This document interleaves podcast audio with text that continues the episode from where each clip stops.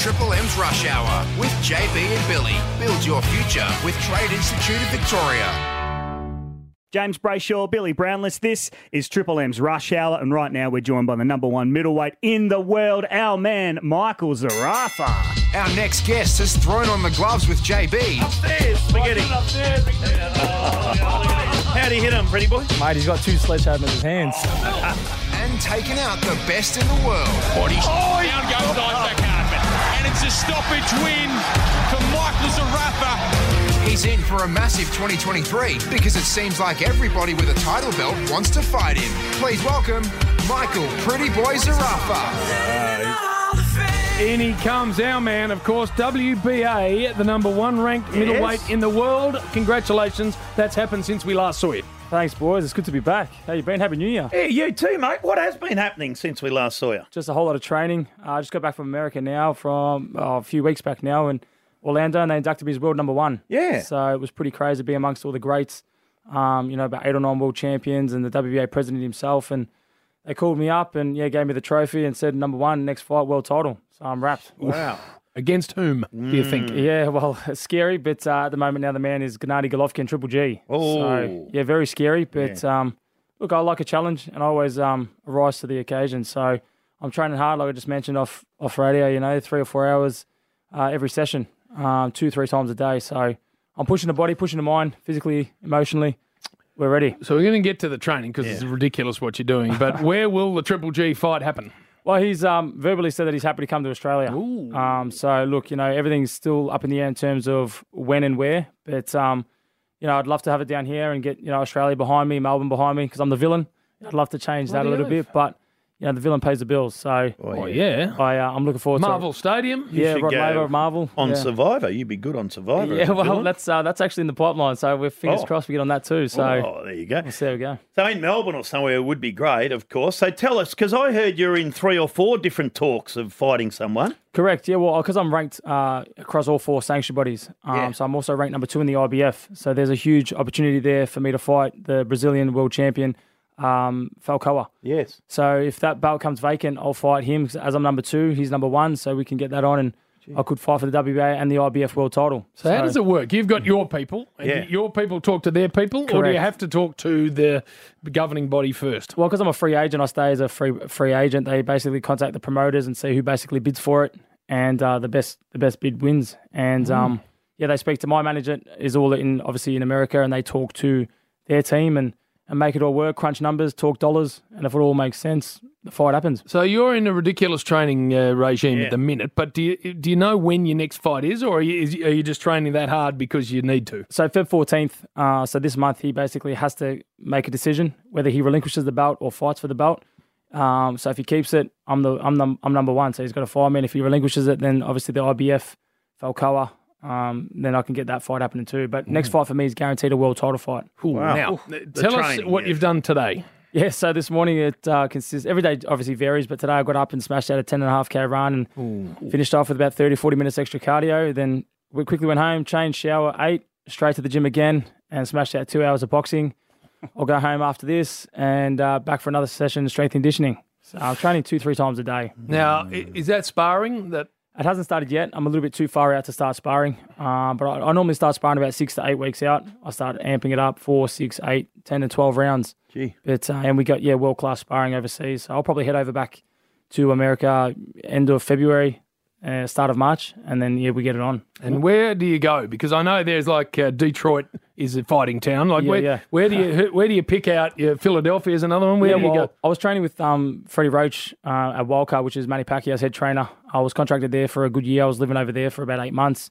But I reckon I would head back to LA, Laguna Beach, where I'm with Elvis Grant and Hall of Fame trainer Jimmy Montoya. Wow. So I'll be over there, who's trained 19 world champions. And made a promise that I'll be his 20th, so I'm wrapped. But it'd be hard, wouldn't it? Travelling over there, living there, and then training there. That'd be tough. I hate it over there. I'm not a big fan. Obviously, I live here. I want to be a world champion here, but it's unfortunately the sport's not very big here. I'm trying to make a difference, but it's not really promoted enough. So overseas is where it's at. Hey, where's your gym? Have you got a local gym or have you got your own gym? Yeah, so I'm training out of Team Alice in Kielo at the moment, just keeping me fit. They're my Aussie team. So who's there with the Alice? Who's the...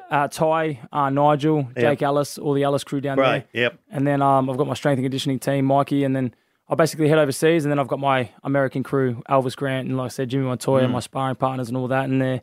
They've done it 19 times with 19 world champions. Ooh. Hector Camacho, you know, all the big guys. Got to be careful with your sparring partners though, because you're a pretty boy. You don't want any damage. Yeah. I try. I'm getting a little bit older now. Yeah, but look, I love it. I love the sport. It's there's no love in the glove, they say. No love in the glove, Jim. All right, I like that. Yeah, I like that. You can use that. Well, I like it. Now, we're a little break here with Michael Pretty Boy Zerafa, because I think Fat's got a line of questioning that's going to interest him. And he went to Russia. Yes. There's a photo of him there in the Kremlin in the background. Disney World. That's actually Disney World. Yeah, righto. More with Michael Zerafa next on the Rush Hour, Triple M. Triple M's Rush Hour with JB and Billy. Canada is the fifth most listen.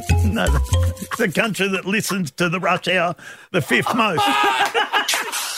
JB and Bill, this is Triple M's Rush Hour. Michael Zerafa, the number one middleweight for the World Boxing Association, joins us in the studio, JB. By the way, 35 fights, 31 wins, 19 of them by KO. Won the last four in a row, so he's on a nice roll. Including Anthony Mundine. 30-year-old. Yes. Were you around with the Rocky movies, and did you grow up with them and love the Rocky movies? Yeah, I loved the first couple, and then they started getting a little bit out of control. You know, there was too much over-the-top boxing. I don't really like watching boxing movies because I'm too much of a critic. I'll start picking on them, and I'm like, man, relax, it's just a movie. You know, I get too hard on it because I know it's all fake, but...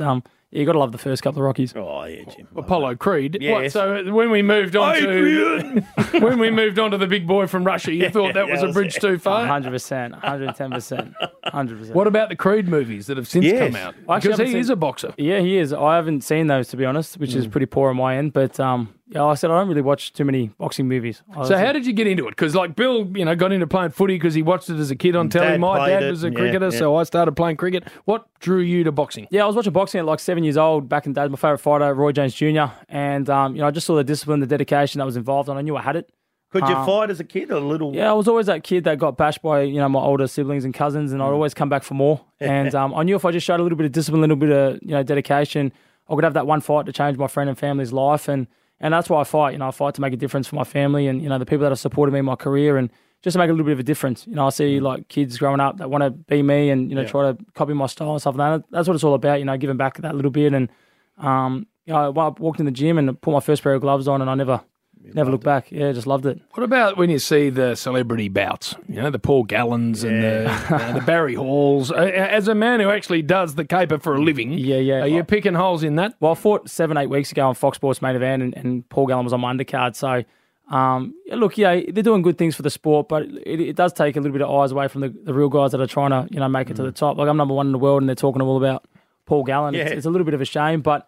I mean, I just go out there and focus on what I've got to do, and once I knock out the world champion and get that world title, that's all that matters, and you know that's when you can start calling the shots.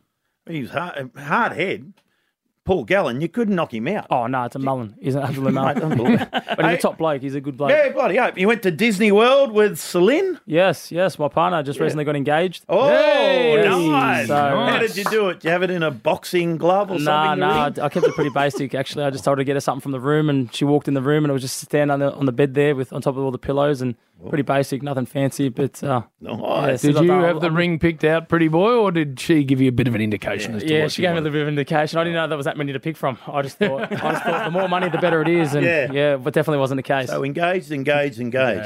Everyone. Engaged. No. So we're all silly, are we? Yeah. Well, you all are. Yeah. Mm.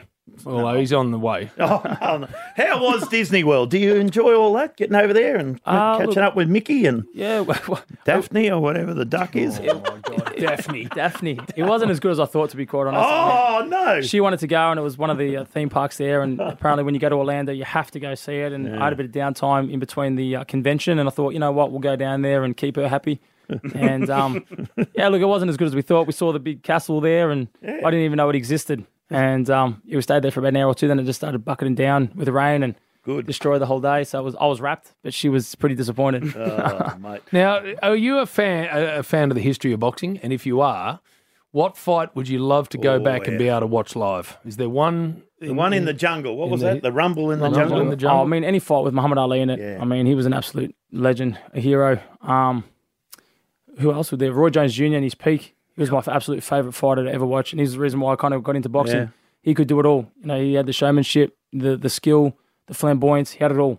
And if I could go back and watch him live, I'd give everything. Muhammad was great. Thriller in Manila for me. Oh, yes. When he fought Joe Frazier in Manila, and they both nearly died. Yeah, that was, they reckon, one of the greatest ever boxing fights in the history of the caper. And as you say, Ali, a legend. But your way to being a legend. His sayings and all that, Jim. Oh, yeah, yeah. Well, we had to sell the fights back then, pretty boy. Didn't it? A bit like you. 100%. Well, that's what I mean. I've got to sell it because everyone in boxing's boring. Yeah. You know what I mean? And that's why you've got to be a villain. Like you've got to be a villain. You've got to be the bad guy. And, you know, I have conversations people off TV and stuff like that, and they're like, oh, you're actually really nice. I'm like, yeah, that's just, you know, it's just what I've got to put on to sell a fight because it's boxing. You know, you can't have two guys in there saying, oh, all the best, God bless, much love. And, you know, I mean, you got to put bums on seats, sadly. And for me, it's quite easy to be the villain. I enjoy it. And, I love all the negativity that comes with it. Good luck, mate. Yes. We've either got Falcão or we've got the Triple G. Triple G. Either way, it's for a world title. Exactly. And we'll know that by Feb 14th. Right.